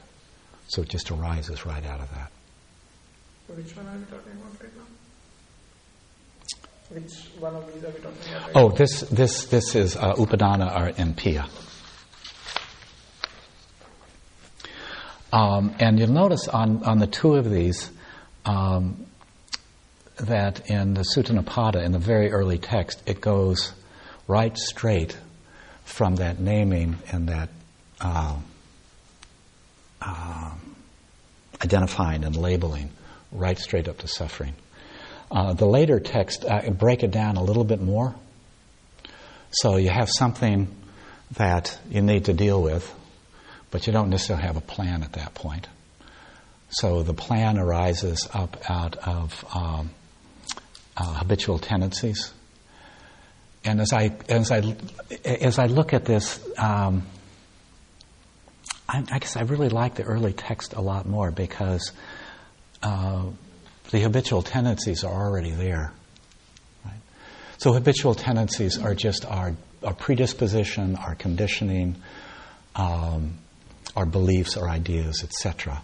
And what happens is is the uh, is the labeling of piya or upadana gets thrown into habitual tendencies, uh, and they start thinking about it, and a, and a plan is formed. And this all may be done unconsciously or may be done very consciously, but there's an action plan that's formed. And then if we act on it, then um, there's, uh, there's the possibility of suffering.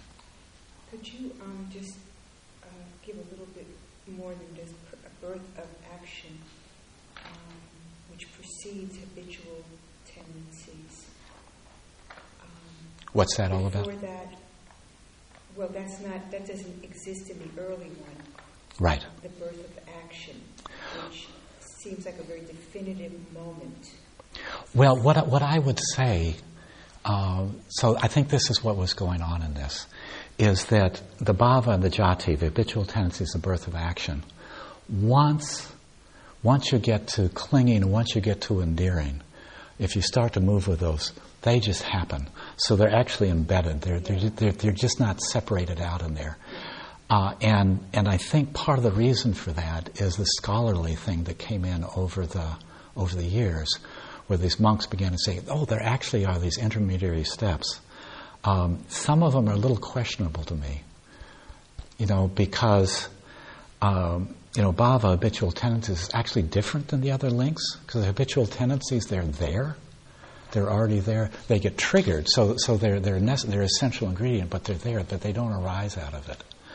Um, but from the Buddha's perspective, if he's just interested in freedom, and if these things are going to happen automatically, uh, what the what you need to do to get free is to actually relax. Um, you know, the upadana, the the the, the uh, you know the clinging are the endearing. And once you do that, then the suffering doesn't come out of it. And the intervening in between steps, you know, they're not important because they'll just kind of run out anyway, and whether or not you're ever identify them. And if we really got microscopic, we could probably break some of these down into more and more steps. But this originally was not intended as a treatise on you know metaphysics. It was it was really a practical explanation of how to practice.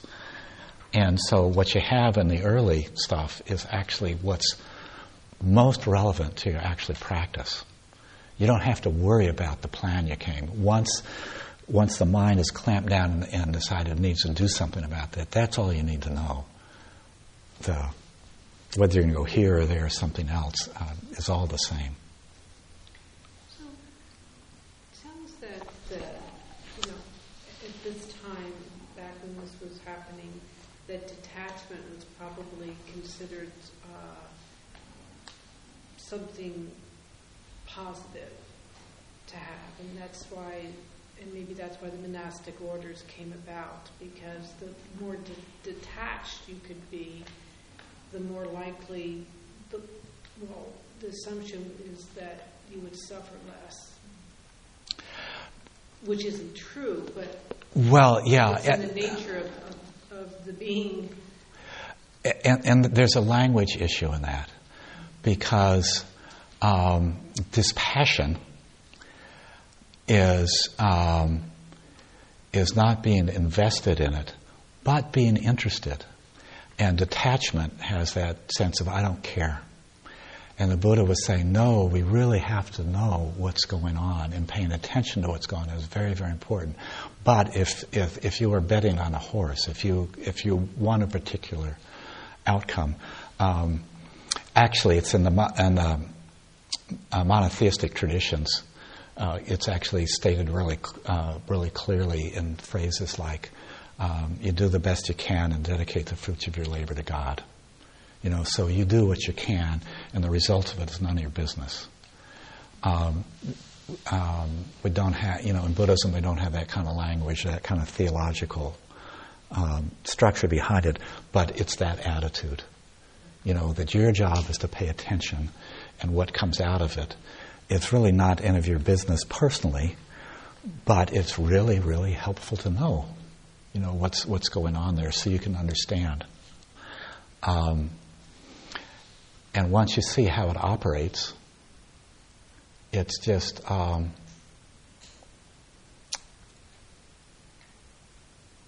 as you see how, how it operates, that, that, that you know if you do something that's going to be painful, you just see it really clearly almost before you act, and it just becomes more and more difficult to act on it. Do you know the, little thing about the, the cop and the thief? Cop and the thief. So this is this is an U Tejaniya-ism. He says there's this little town and there's a thief in the town and there's one cop. It's a good cop, you know. And it says as long as the cop knows who the thief is, there's really no problem, right? So the thief goes off and does his thing. Well, the cop is on it, right? So he's, he's not going to get very far, right? But if you don't have a cop, you know, or if the cop doesn't care or the cop is not paying attention, then you got a problem. And so when there's awareness, when you see what you're doing, you have a sense of what's going to happen from that, you don't need a bunch of rules. You know, you can see, oh, this is going to be painful, and you just know what to do about it. But if you don't see it clearly and you don't see the consequences uh, that are coming, then you get into trouble. So um, the dispassion, in, in the sense of not personalizing, is really, really important. But with the one caveat, it's important to pay attention to what's going on. So you don't, uh, you know, ignorance and um, and confusion and delusion. Delusion can come from just bad information. You know, it's not necessarily, you know, psychosis or something like that. If bad information is bad information, so pay attention. What are you saying? Question. So, subjectively in the practice or in day-to-day life, mm-hmm. uh, the experiences come off as personal. I mean, there is, so for example, if there is in practice when I'm paying attention to the object of meditation and the mind goes away, it, I mean, usually my response is that I should have paid attention or I should have caught it before it went away. Right. Well, and, uh, and so what I would suggest is that your actual experience is that, uh, is that the attention went away. I need to do something about it is added on top of that. That's not something you experience directly, that's an interpretation. So, uh, my, my sense of it um, is that, um, let me put it this way ego has two very different meanings. The way Freud used the term was uh, ego was a decision making locus.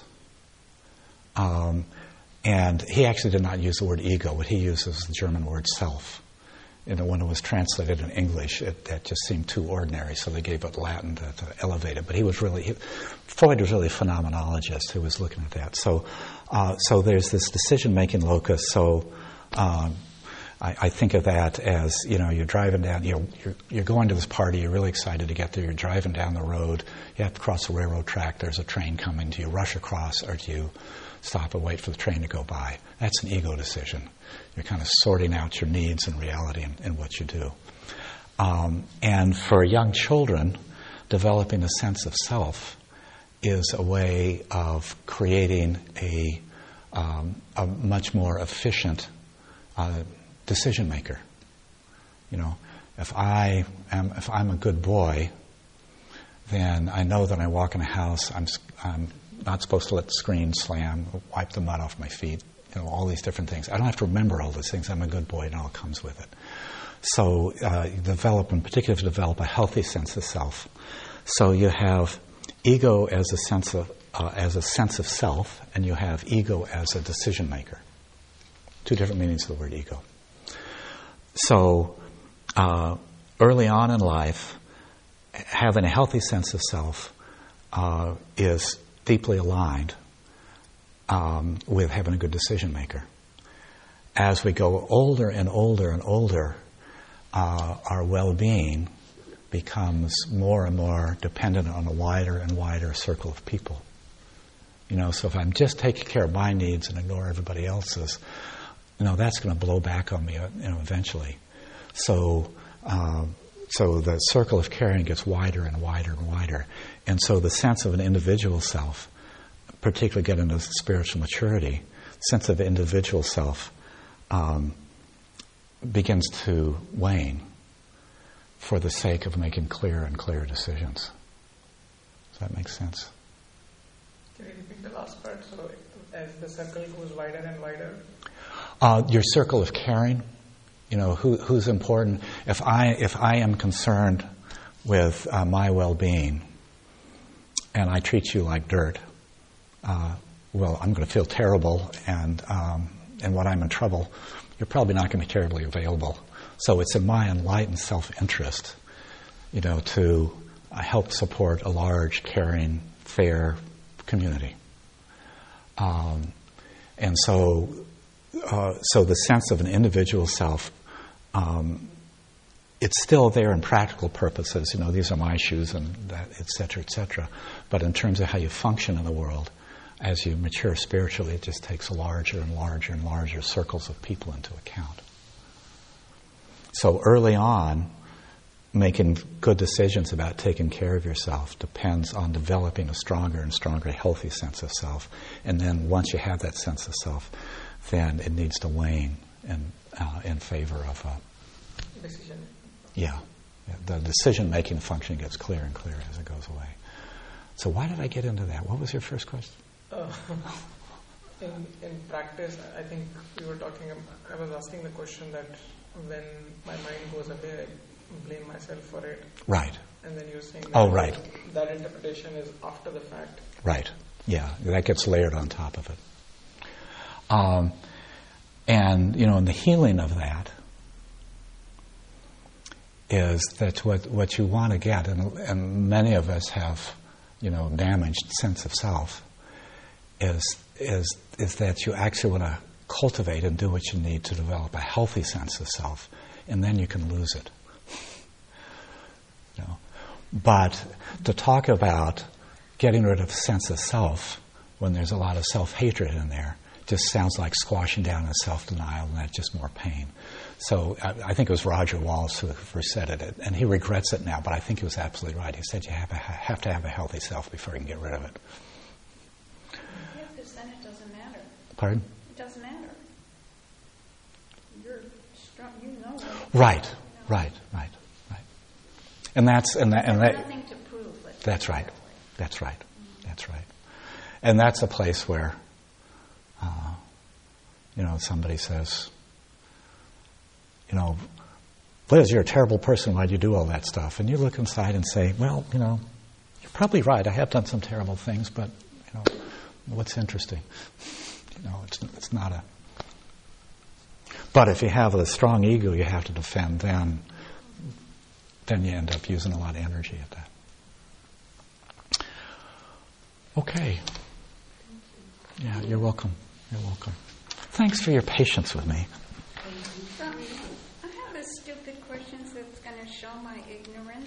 Good, good. Uh, terminology that I haven't heard before. What is stream entry? Oh, uh, it's the first stage of enlightenment. Okay, so that's like way up there. Yeah, it's, it's reserved for. I mean, reserved for. how should I put this? Um, I mean, it's, it's, it's the highest level of. No, it's not the highest level. No. It's the beginning of the higher levels. And the important thing about stream entry, it's not a stupid question, is it does sound esoteric and far away, um, but it's not. Um, and the Buddha was talking about something that really is accessible. It really is. So if I had to place it on a scale just so that I know where it is, would that be beyond the eighth? I'll give you a chart tomorrow with all of it.